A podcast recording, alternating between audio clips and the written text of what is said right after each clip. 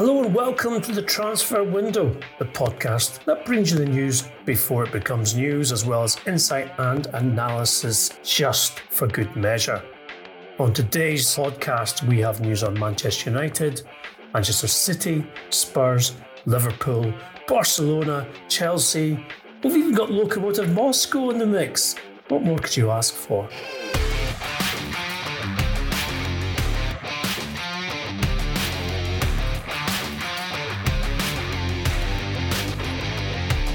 I'm Ian McGowan, with me as always is transfer guru Duncan Castles. We're running out of time in the window, Duncan. Things are hotting up in terms of moves, both in and out of the biggest clubs, as well as some of the slightly not so big clubs.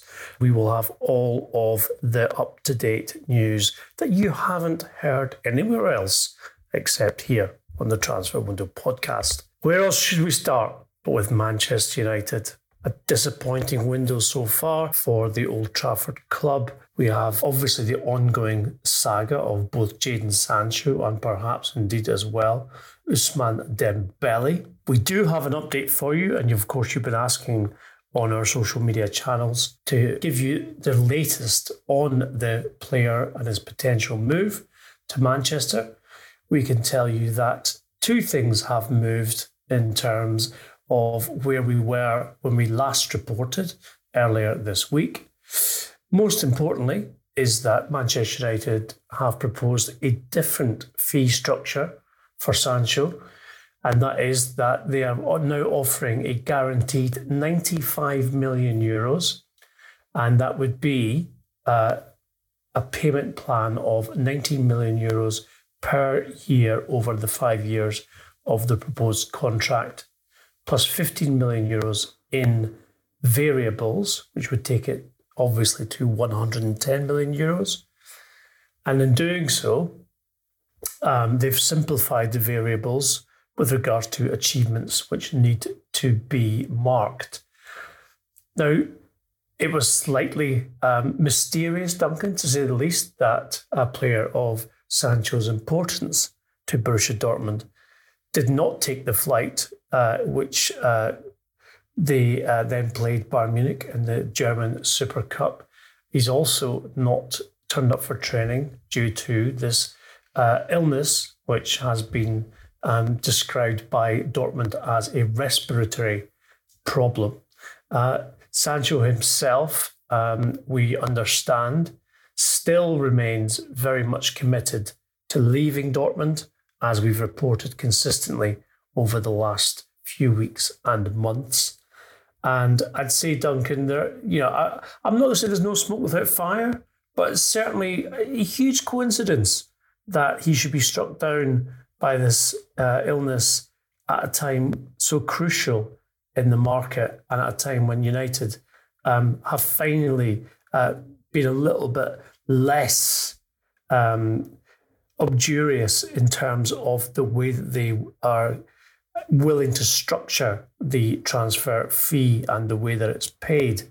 Um, you've been reporting about Ousmane Dembele of Barcelona being a alternative, and obviously those reports, um, other people following you up, have been multitudinous uh, these last few days. Um, where do you think the situation lies now? Do we think it's more with Sancho or more with Dembele? I think with Sancho, it looks like you see there something we had uh, said might need to come into play at the end of the window, which is the player pushing for a move. Um, so hypothetically, if Sancho has decided to put pressure on Borussia Dortmund, and we know he's agreed terms with uh, Manchester United, we know the agents deal is agreed with Manchester United. We know he's told Manchester United players in the club that he wants to come.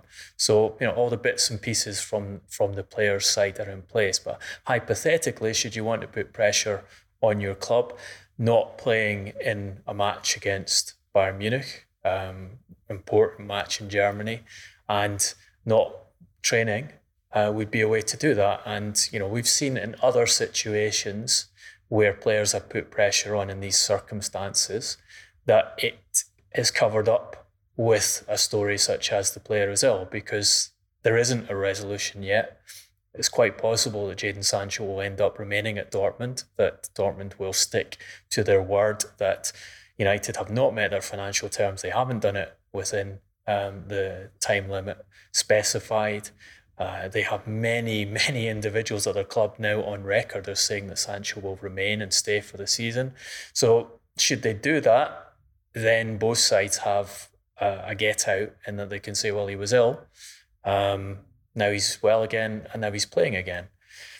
As you have noted, a story we reported on the Transfer Window podcast months ago that there'd been a, a query from Ole Gunnar Solskjaer's side about Ousmane Dembele's potential availability as an alternative to Sancho has um, hardened into a, a situation where the clubs, both clubs, are now briefing that there has been direct talks between Barcelona and Manchester United. As we told you last month, those talks have involved Ed Woodward, and other senior officials at Manchester United calling senior individuals at Barcelona to ask whether that deal could be done. At the time we were reporting it, um, both Barcelona and Manchester United were apparently saying off record that it wasn't true. It was, in fact, true. Those discussions were going on. We talked about why Barcelona and Manchester United wanted to keep that secret.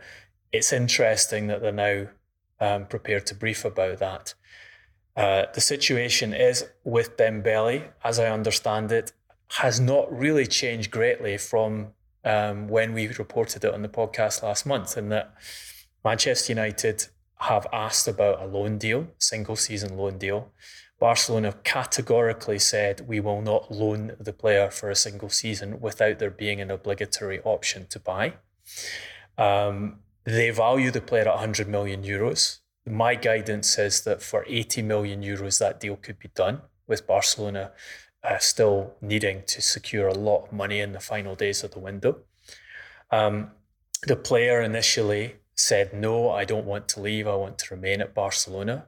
What has shifted is uh, information I have is he's more open to a move now uh, and is considering it.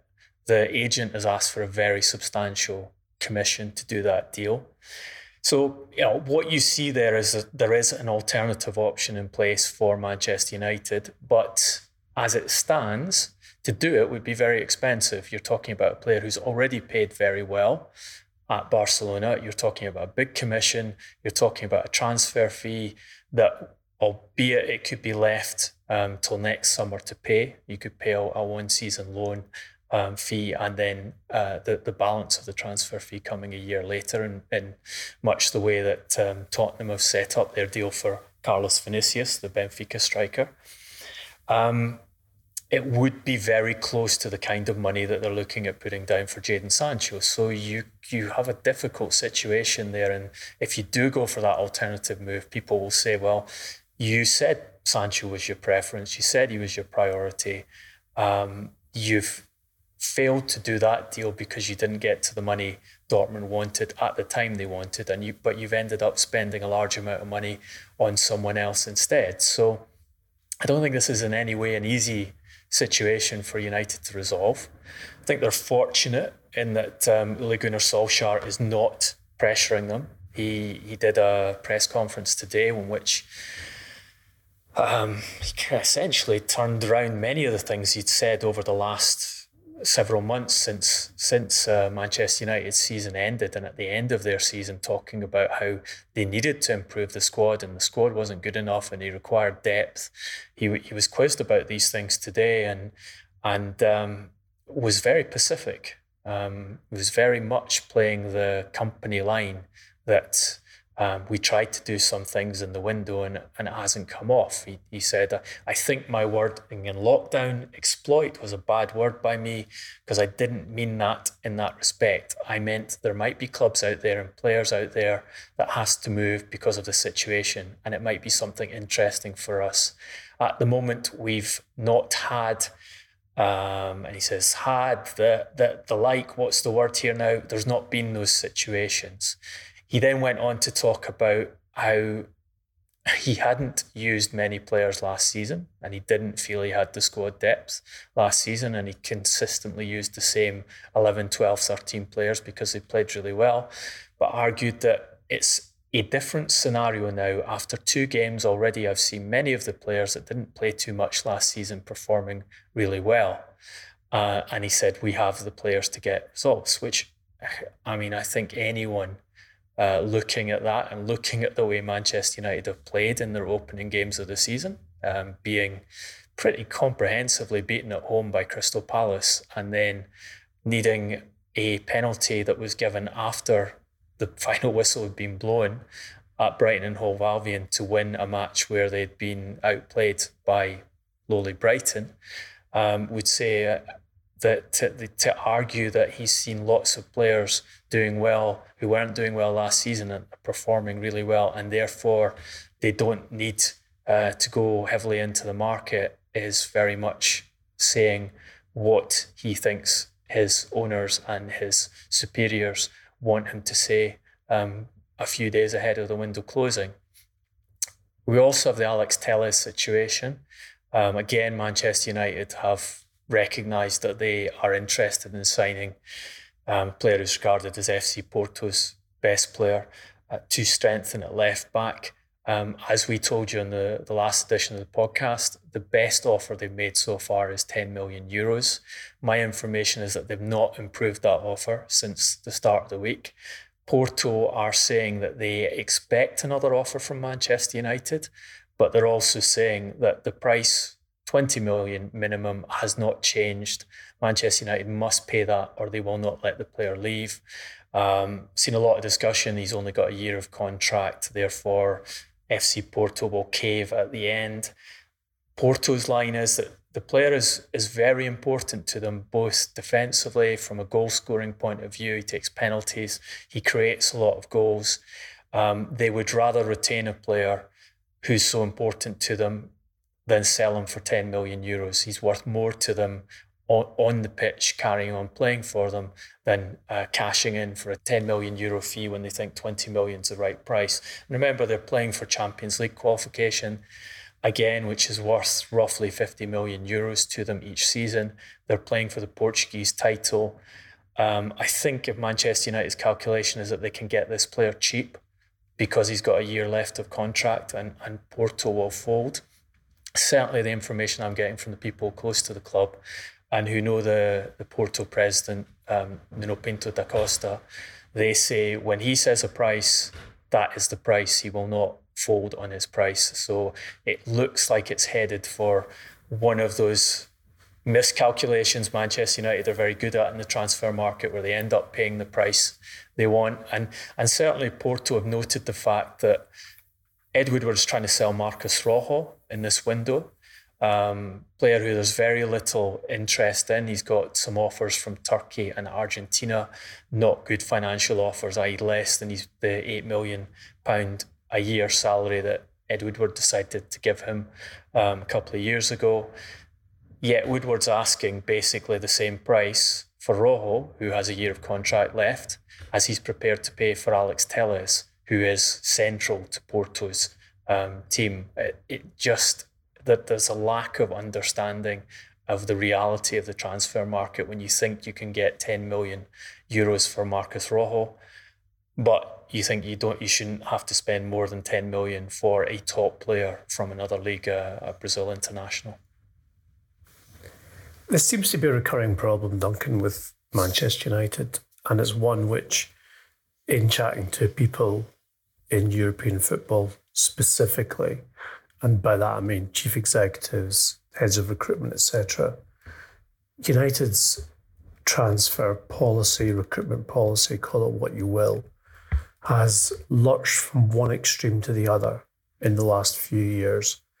Um, because three, four years ago, maybe even less than that, uh, there was an arrogance about Manchester United in terms of uh, we Manchester United we get what we want. So um, regardless of uh, what might have been value or not, they were able to recruit Paul Pogba. Uh, they were able to recruit uh, several players. Angel Di Maria is another good example of, of perhaps overpaying for a player as well. Um, and Alexis Sanchez was probably one of the worst examples of investment in terms of both the fee and the salary that they paid for him. And I think, now, I think you have to add Harry Maguire to that list if we're talking about overspending on, on. Well, absolutely, absolutely. Um, and and now they've gone to the other extreme, whereby, as you rightly point out, Alex Telles is one of the best uh, players in Europe and a very, very crucial player in his current club. They think they can simply go in and say, "I oh, will give you 10 million euros." It's almost like, you know, offering, uh, I don't know, it's like a begging bowl almost, uh, saying, "Oh, we'll, uh, yeah, we'll just give you what we think he's worth, but we're not going to negotiate with you," um, which is not how things are done, and especially because United have this reputation of doing things the other way and now they're reaping what they have sowed. Um, however, it's very, very interesting that um, Solskjaer today, as you pointed out, has taken and toed the party line of, well, we tried to do things, they didn't come off. Maybe we're going to just have to cope with what we've got, etc., etc. This is not by any means what United fans want to hear. They've seen Manchester City break their transfer record. They've seen Liverpool even recruit from the position of strength that they are in with regards to being the champions of England.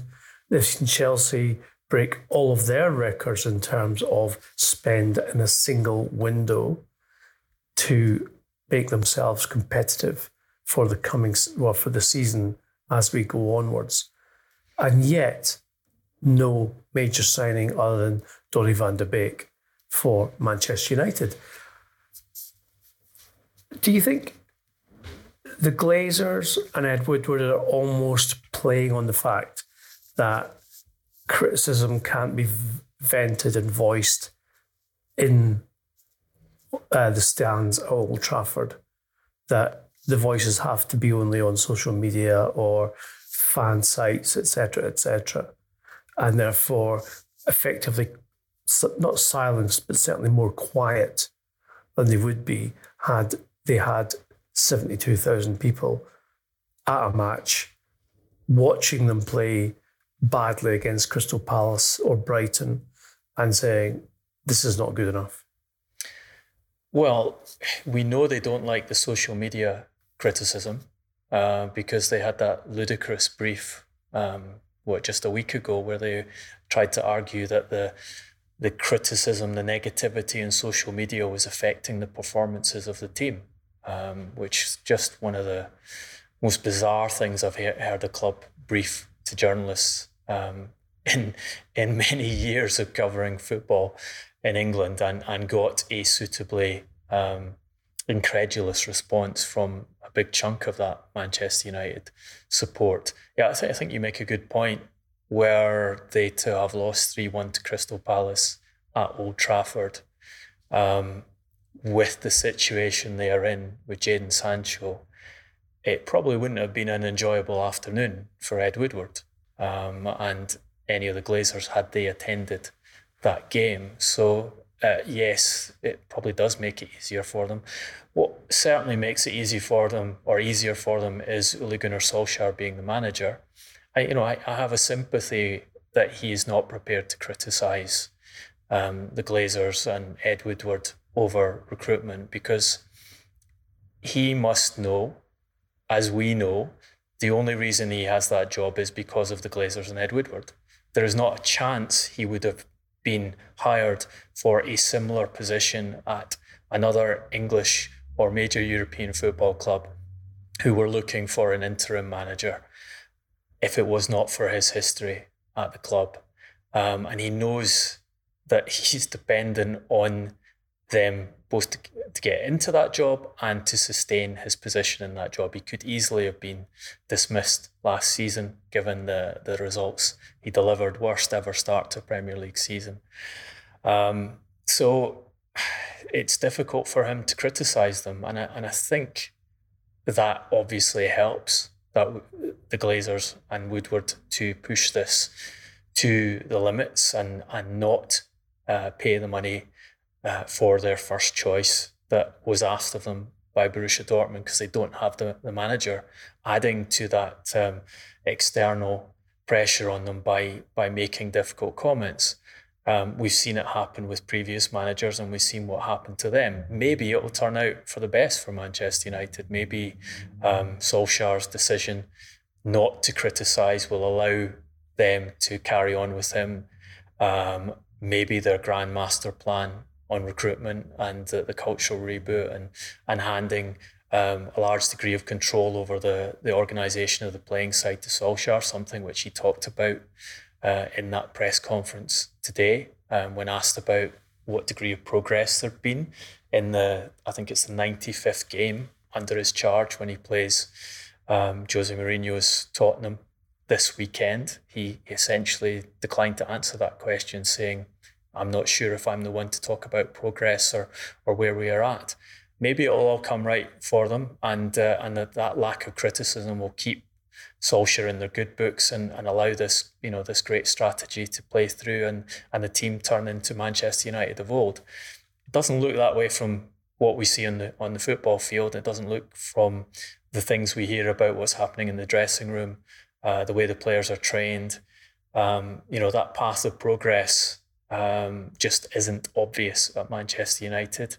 Um, they have a manager who doesn't have, in my view, the credentials and the ability to turn them into winners again. Um, and they have people in charge of the club, as you say. You know, you, you talk to individuals who deal in the transfer market at a high level.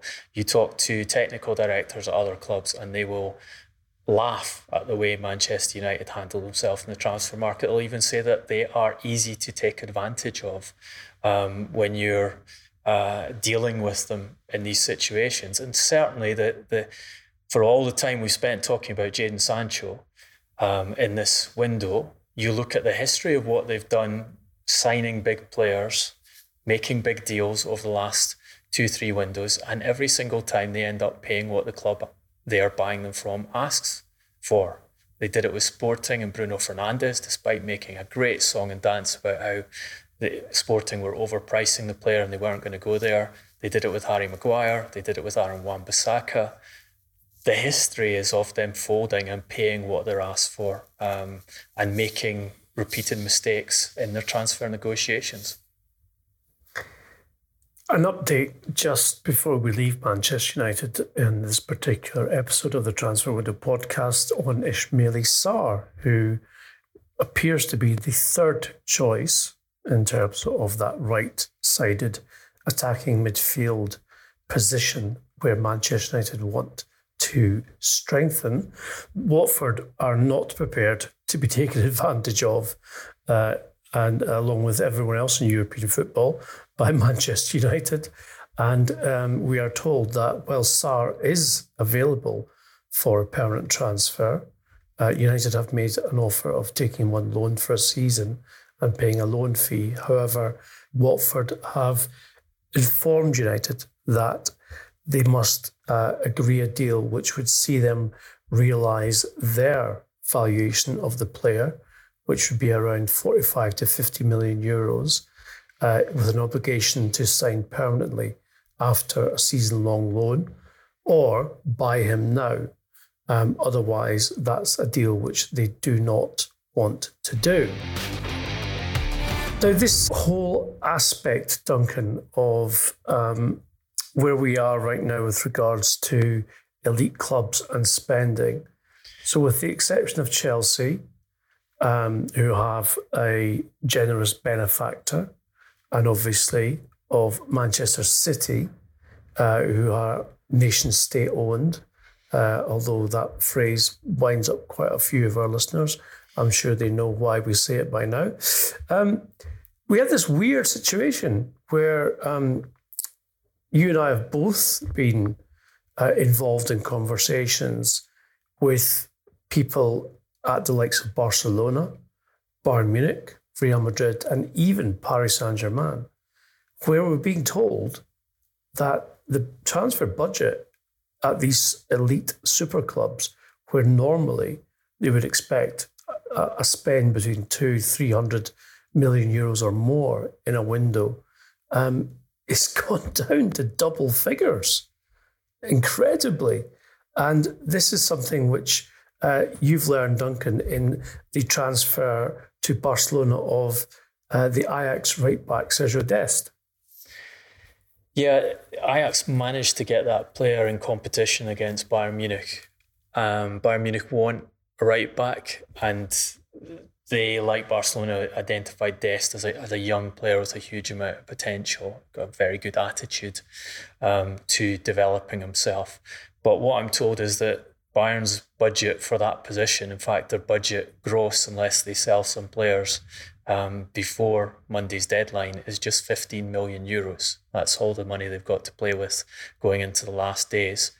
Barcelona managed to get the player. They agreed a fee of 26 million euros, which seems strange given that they are desperately trying to raise cash.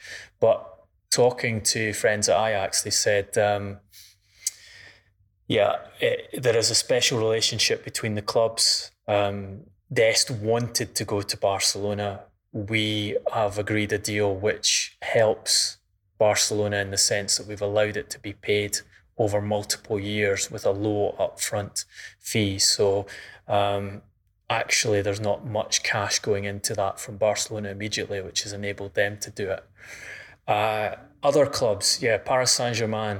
Um, is a good example here. Um, Paris Saint Germain trying at the moment to sign Houssem Aouar from Lyon, who are desperate to raise cash and, and are on record about how they need to sell a couple of players in the final days of the window. They've been trying to move Memphis Depay to Barcelona. He's got one year left of contract. They're now trying to sell Aouar, who's probably the best player in their team. And in normal circumstances, they would not want to sell, but they're they're, they're trying to get money through him because of run, are running out of alternative options. PSG are competing with Arsenal for him, but PSG's proposal is to take the player on loan for a season and start paying for him in a year's time. I know PSG have also called other clubs, um, important feeder clubs, uh, sort of second tier uh, developers of talent in European football and asked to sign their players on loan and had senior people at the club saying, "You want to take one of our players on loan? You're you're Paris Saint Germain. You are run on Qatari money. If you want one of our players, you pay cash. That's how it works." And this, well, uh, we can't do that at the moment. We're over 150 million euros in the red. Um, it's a loan with an option to buy or no deal at all, and there there are people waiting in sort of the, the, the middle tier clubs in, in Europe who are used to selling to superpowers like Barcelona, Bayern, um, Paris Saint Germain. They're waiting, hoping that a bit of liquidity gets injected into the market over these last few days. And, and I think mainly hoping that the Premier League throws a bit of money. Um, I was asked who has still got cash to spend in the Premier League in the last few days. Um, they want to see that money come into the market so it trickles down to other clubs and they buy from them and then they have a bit of money to do the deals they want. At the moment, most of the queries are can we take players on loan with an option to buy or on loan? There's no, there's very little money in the European football market from clubs who tend, who usually have money to spend in these circumstances to actually get deals done.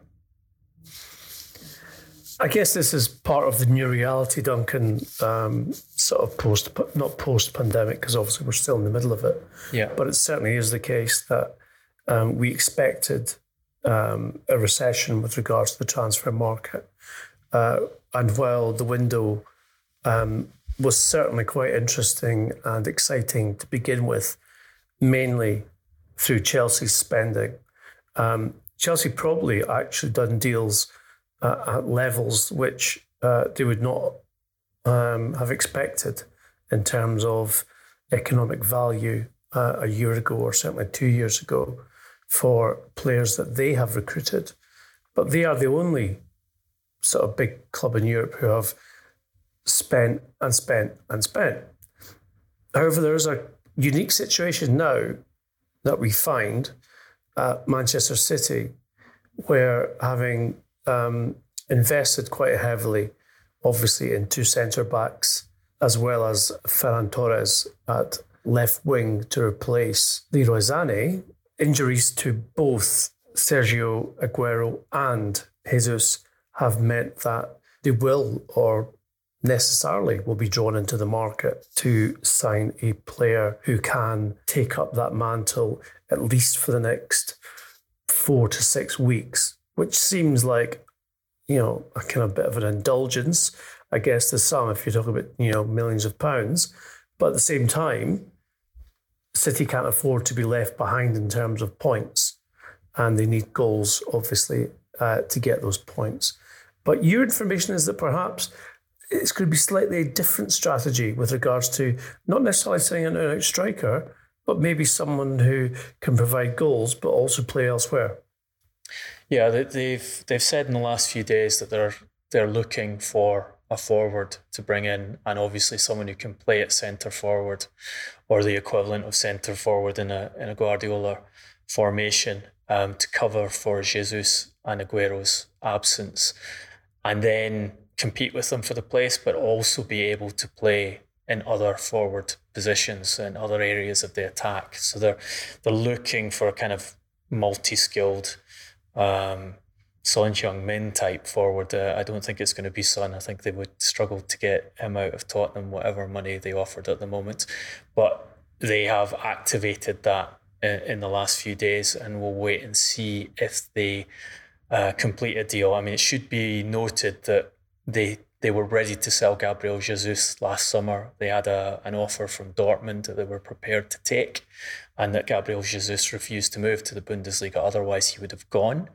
And they would almost certainly have signed Joao Felix from Benfica um, as his replacement. Um, instead, uh, Felix went to Atletico on um, 120 million euro plus record deal um, for the, the Portuguese league.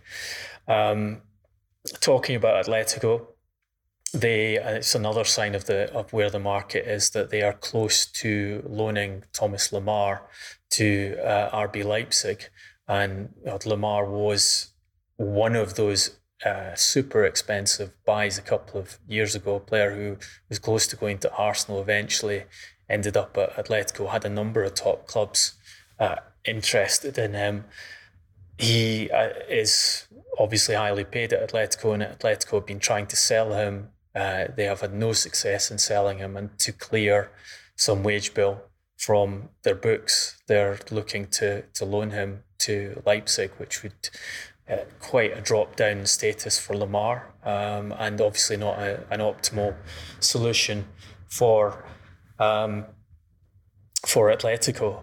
Um, City have also been linked with a new left back, and certainly that has been a position they've been looking th- for and considering doing something with through the ta- transfer window. Um, there's been reports of uh, that they were going to bid for Nicola Tagliafico, the Argentine left back at Ajax. I'm told there's been no offer as yet. Um, Ajax will sell the player if the money is right and Tagliafico is ready to move. You know, they're a development club. They, they are prepared to cash in on players in their, their mid to late 20s um, when the right offers come in. But uh, they do not have anything from City at present, which again would suggest that um, that the forward has become a priority for Pep Guardiola and Txiki Begiristain and, and their Abu Dhabi uh, backers in these last days, having had a less than um, satisfactory start to the Premier League season. I was speaking to someone at Atletico the other day, and they were saying that um, they were disappointed because when uh, they signed Thomas Lemar, they hoped that he would be bold, but in fact, he was too shy, too shy. That's one for that's one for you uh, music lovers out there. Uh, I'm sure you get the joke. Uh, if you indeed want to, it was a, a little bit tacky. Um, is this, though, Duncan, a bit of a Wilfried Bony moment for Man City when they signed him as a stopgap striker um, and of course didn't quite work out for either party in that sense. Um, it seems to me like uh, you got Kevin De Bruyne, you have Raheem Sterling, who can both play as false nines. Um, Pep is widely regarded as a coach who effectively invented the false nine uh, in terms of playing without a striker when he played Leo Messi there um, in his spell at Barcelona. Uh, it, I don't know. It just it, it, kind of strikes me as being a little bit indulgent if you're gonna, you know, go out and spend twenty million quid on a player who effectively is going to be third choice. We are we are talking about a manager and a club that have spent over half a billion euros in transfer fee commitments on defenders and goalkeepers in the last four years. So a little bit indulgent. We, um, we may have mentioned that. I'm, pr- I'm pretty sure we've mentioned that on the podcast. Yeah. A little bit indulgent isn't something that should surprise us about Pep Guardiola in Abu Dhabi, really. Um, I think. Uh, Just a little bit. Uh, you know, uh, there are Manchester City fans who've uh, redone the the the Manchester City badge to and with uh, changed the logo to "We do what we want." Um, so I think a little bit indulgent would be another alternative in in that area. What I mean, what's interesting is, uh, as I said, they've been thinking about upgrading a striker before. Um, you have an opportunity to take advantage of a COVID market, um, which, as you say, Chelsea have exploited very well and got players at cheaper prices than they would have got them and got players who, who would have gone to other clubs in other circumstances. It is, however, a bit late to be going for a elite striker. Um, and you also have, you know, a story we broke on on the transfer window podcast. You also have Kylian Mbappe coming up on next summer's market. Um, having told Paris Saint Germain that he will not extend his contract and he intends to leave when his contract drops down to that final year next summer. Um, he's told friends he's interested in moving to Liverpool, Barcelona, Real Madrid. Also likes Manchester United. Manchester City, you would expect to play in that market. If you know Kylian Mbappe is available, you start doing the work to take a player like that in a year's time because you can build a team around him. You can, you know, you can have 10 years of a player who looks like turning into the best player in world football. Um, obviously, Manchester City tried to sign him before he moved to Paris Saint Germain. They were one of trio of clubs who were seriously um, involved in negotiations with Monaco to do that deal. They lost then, um, so perhaps that's another reason why, if you need to find a forward to cover for Jesus and Aguero um, for a short period, you don't go crazy and you you save your uh, save your finances to to get involved in the chase for Mbappe next summer.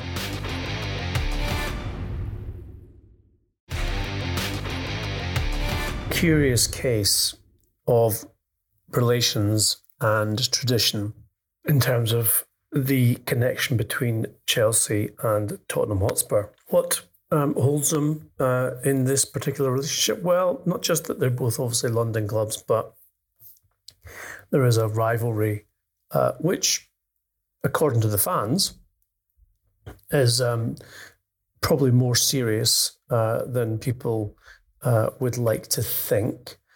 Um, but now, with Jose Mourinho obviously taking up the position as head coach at Spurs, uh, and also with the potential movement of players between the two clubs, is building into something quite interesting, Duncan. But what they have in common is that both clubs want and are certainly marketing lots of players that they would like to dispose of in this particular window. Now, we have talked extensively about Chelsea's recruitment drive and the fact that they have um, probably been so far the most active club in England in terms of at signing players. At Spurs, um, not far behind, uh, especially with developments this week with regards to um, signing of the loan of the striker Carlos Vinicius as well. But um, it's our information that Chelsea are actively trying to um, move nine players out of the club uh, who are available for either permanent transfer or loan. Uh, we obviously told you in the Transfer Window podcast uh, two weeks ago that Anthony Rudiger was a player who Frank Lampard had decided um, they could not see eye to eye after a particular incident on the training ground. And uh, he has not featured as well for Chelsea. Uh, Jose Mourinho has since expressed his interest in taking Rudiger either on loan with a view to a permanent transfer um, or to reach some other agreement with Chelsea with regards to the player himself. Um, but also, um, interestingly, Duncan, Spurs, who um, are generally regarded as a, a club who make good decisions in terms of the market and indeed recruitment, um, seem to be not struggling a little bit, but certainly um, looking to uh, dispose of some players who otherwise you'd have thought might have been there for quite a long time. And, and by these, I mean Gedson Fernandes and Serge Aurier. Yeah, Mourinho is on record as saying he, he feels his squad is too big. He's got the same problem as, as Frank Lampard has got. He doesn't like having large squads, and, and he, to be fair, he's been consistent to that throughout his managerial career. He's often talked about wanting to get squad numbers down to um, 23, so basically two for each position and three goalkeepers. Um, and and it, saying it's harder to manage uh, players when you've got too many who are not properly involved in training and not getting game time. Um, so now that Daniel Levy has started to bring players in, um, and you know, we've talked about how Gareth Bale and Sergio Reguilon, while both very good players and both players that Mourinho was happy to have come to the club, came in areas where the club were already very strongly um, provided for. So there are four other left backs um, at Tottenham. Um, obviously, they're trying to get Danny Rose out. They're also trying to get Ryan Sessegnon out on loan. Um, so that would help in that area. And there's six um, second line forwards, and they've been trying to move Dele Alli out um, so far unsuccessfully. Other players, yeah, Sergio Aurier, I think, is an interesting situation because Mourinho wanted to upgrade at right back. He got that upgrade in Matt Doherty the idea had been to sell Aurier, and he was made available to clubs. Um, AC Milan, in particular, were interested. Deal was not agreed by the, the time Doherty's transfer went through. What I'm told is Aurier has now said that he's prepared to stay. Um, would rather stay than than move to one of these other clubs. And Mourinho said, "Okay, if you want to stay and remain part of the squad, fight for a place. I'm happy with that. I like you as a player." Um, he only had one uh, right back for much of last season, senior experience right back for much of last season. So from Mourinho's perspective, to have Aurier and Doherty covering for each other in that position um, is a perfect setup. Um, who else could be going out? Juan Foyth um, has been offered on loan. Um, Villarreal are very interested in the player, and it looks like he's going to end up going there. I think there's also interest from Fulham, who are desperately chasing centre backs uh, ahead of Monday's deadline. I'm told they want to get two centre backs in if possible.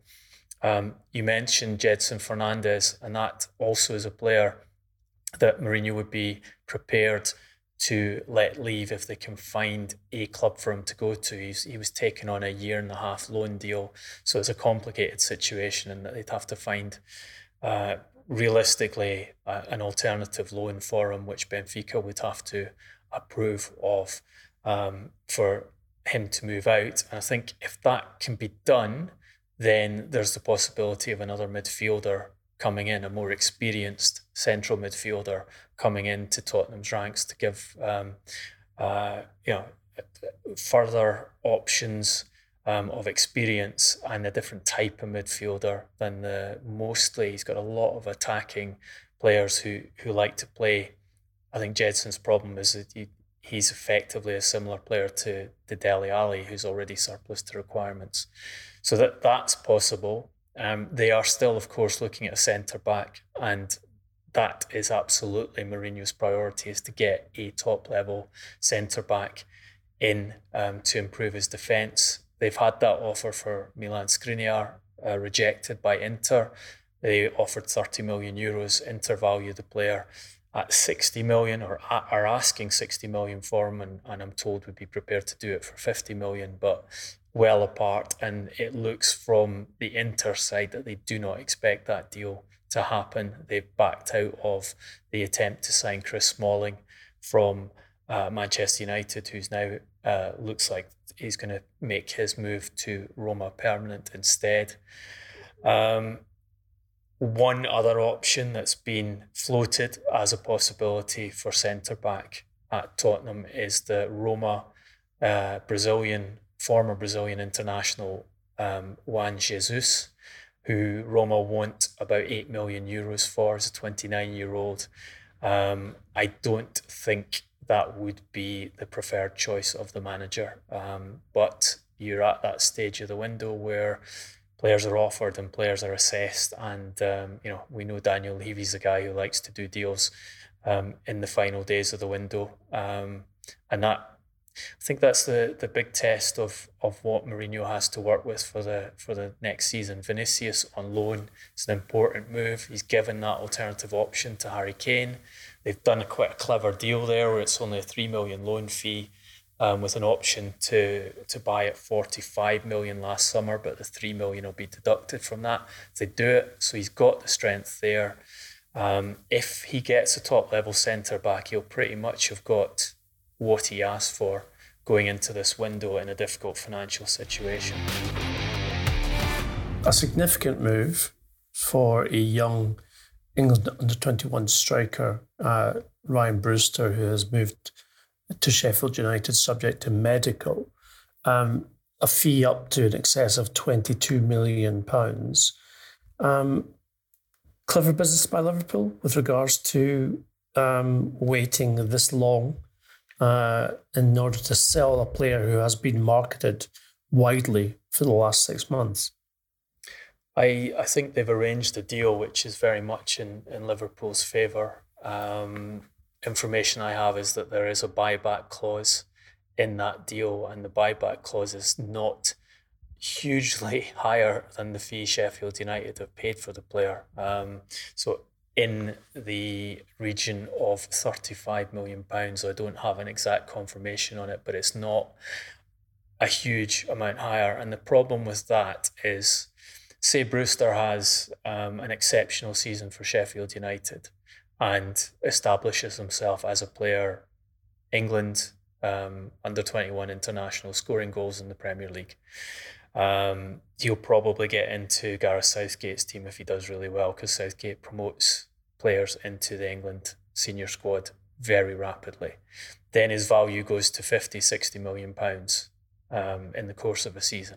If he does what Sheffield United are signing him to do and expect him to do, then Liverpool can essentially buy the player back and sell him to the suitor and take additional profit on on the move. So they'll sell him for 50, 60 in a summer's time, having bought him back for whatever the precise number is in that on that buyback clause and bank another, let's say, 15 million pounds of profit on top of the 23 they're taking. Um, there are there's a sell on um, should he go somewhere else with Liverpool not buying him back. There are performance related variables in the deal.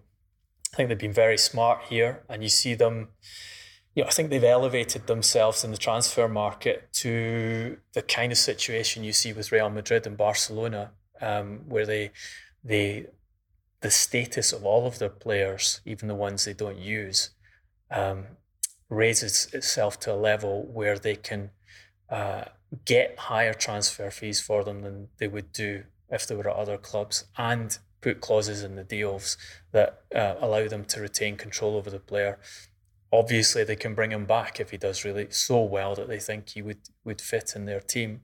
They needed to raise cash in this window. Um, they they have a bit of a liquidity problem, so this this obviously helps them.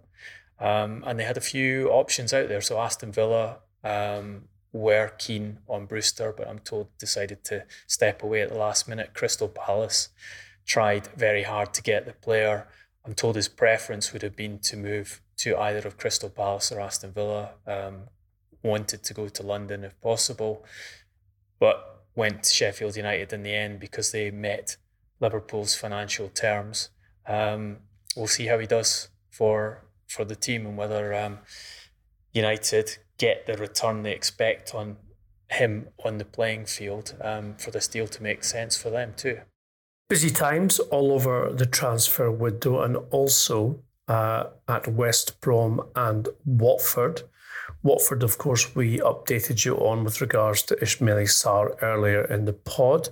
But Duncan, interest in Gerard Deulofeu, who you have to say has been um, one of Watford's better performers and, and, and also um, someone who I think the fans really, really adore, but perhaps maybe on his way out. Yeah, uh, we've said a few times that Watford have to raise money in this window, and they've been trying to move some of their players out. Um, Troy Deeney, one of those players that they they would like to sell. Um, Danny Welbeck, um, also there. Um, I'm told they have significant interest from Russia in at Deulofeu. Uh, Lokomotiv Moscow are keen on taking him. Probably be for a single season loan with an option to buy um, and involve a you know a substantial increase in Deulofeu's salary to convince him to go to Russia. But that could at least alleviate some of the wage bill issues that Watford have um, by moving one of their, their high earners off the books. West Brom, um, desperate to get a striker, have been for some time, made bids for several players. They have made an offer of £50 million for Huddersfield Town's former England youth international Karlan Grant. That has been rejected by Huddersfield at this stage. Um, so West Brom still hunting for that striker. They want to help them stay in the Premier League. We will move on to the Ducky Award uh, for this week's Transfer Window podcast.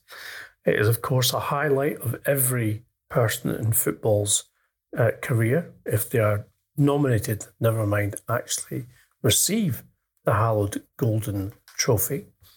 And Duncan, I think we're waiting a long time for this particular um, nomination. And um, while it's no matter that we would treat lightly um, when someone contracts the COVID 19 virus, we do feel that we have to award um, this week's trophy in honour of the fact that Donald Trump himself, the President of the USA, has confirmed this morning that he's got the virus. And so we're going to do the Donald Trump Award for the most inconvenient testing positive. Um, now, we know in football, Duncan, that uh, this has been a huge um, problem in terms of how we protect people, in terms of the players, etc. And uh, biosecure bubbles have become a norm now for footballers, um, but yet they have also been breached. So I'm going to just tear open the um, golden envelope here because we need to find out what the nominations are under POTUS, as he is referred to on Twitter. The first Duncan is Leyton Orient FC, who, of course, um, found that several of their players had tested positive and couldn't complete their EFL Cup fixture, with Tottenham allowing Tottenham a bye into the next round, something which um, is unusual in this day and age. The second nomination is David Moyes, uh, who also tested positive ahead of the West Ham uh, game against Wolves. Again, they won 4 0. And apparently, he uh, guided his team by Zoom, which, of course, is what many of us have been doing with regards to talking to our friends and family over the last six to seven months. And finally, Mikel Arteta, the Arsenal head coach, who in some ways was a pioneer in terms of um, contracting COVID 19 uh, and was the first major football personality to test positive, uh, which led um, in the following few days to a shutdown of football in terms of the Premier League, and of course, inadvertently allowed his or his club's um, arch rivals Tottenham to get Harry Kane fit and playing for the end of last season and indeed this season. Uh, Duncan, um, I'm going to leave it to you as always, but um, I think we've got some good contenders. Yeah, it, we describe you described that as the most inconvenient testing positive. There is a school of thought in America that this is a very convenient positive test um, for Donald I, Trump. You see, I, am a humanist. I'm a humanist. I would I would never have said that about a disease. Um, and and looking through the those uh, the the nominations, I think uh, convenient is is the right word because you've got Arteta helping out Tottenham. Um, I don't think they'd be in the Europa League if it wasn't for the COVID break that allowed them to uh, recover Harry Kane and Moussa Sissoko and uh, and get enough points in those final games to to get into European competition. Certainly didn't do David Moyes any harm. A 4 0 win over Wolverhampton Wanderers doesn't come very often. But the most convenient of all has to be the COVID tests at Leyton Orient, which were paid for by Tottenham um, because they were concerned about the danger of playing that game, rightly concerned as it turned out. Um, and uh, I've helped them avoid having to play two games in one midweek um, with the double up of, of Europa League qualifiers and and uh, and League Cup games that they they faced and, and managed to get through this week. Um, so I'm going to give it to Leyton Orient and Tottenham Hotspur, and uh, uh, well, Frank Lampard might not agree with that one, but uh, Jose Mourinho, I'm sure will. Very, very good. Uh, so there we go, Leyton Orient. You are probably the most, let's just say, unexpected winner of the Donkey Award uh, so far and we're very happy that we will be sending you that coveted golden statuette of Mr. Duncan Castles um, to put on, well, put in your, your trophy cabinet, I guess, Duncan. What do you think? Do you think that Leyton Orient will be quite happy with that? I, as long as it's properly sanitised, I'm sure they'll be happy with it. Indeed, indeed. Well, we can certainly send it sanitized. We can't guarantee it when it arrives, but there you go. Um, this has been the uh, last uh, podcast, obviously, of this week for the transfer window. We hope you have enjoyed um, what you've heard. Please, if you want to continue the debate, get in touch with us on our social media channels, um, which you can find us on at Transfer Podcast on Twitter, also on Instagram and Facebook. Uh, of course, you've liked what you've heard. We know you do because you tell us, and uh, we like when you tell us, and we like when you tell us when you haven't liked what you've heard because you will probably receive a reply from us um, engaging you in our debate. So, in the um, former case, please log on to iTunes, give us a five star review, and then we can expand the community as such. We're available on all your normal podcast platforms and also on our YouTube channel. So just go to YouTube, search at Transfer Window Podcast, and you'll find us very quickly. We will be back next week um, to continue um, this uh, whole information stream. Obviously, uh, the window closes on Monday, the 5th of October.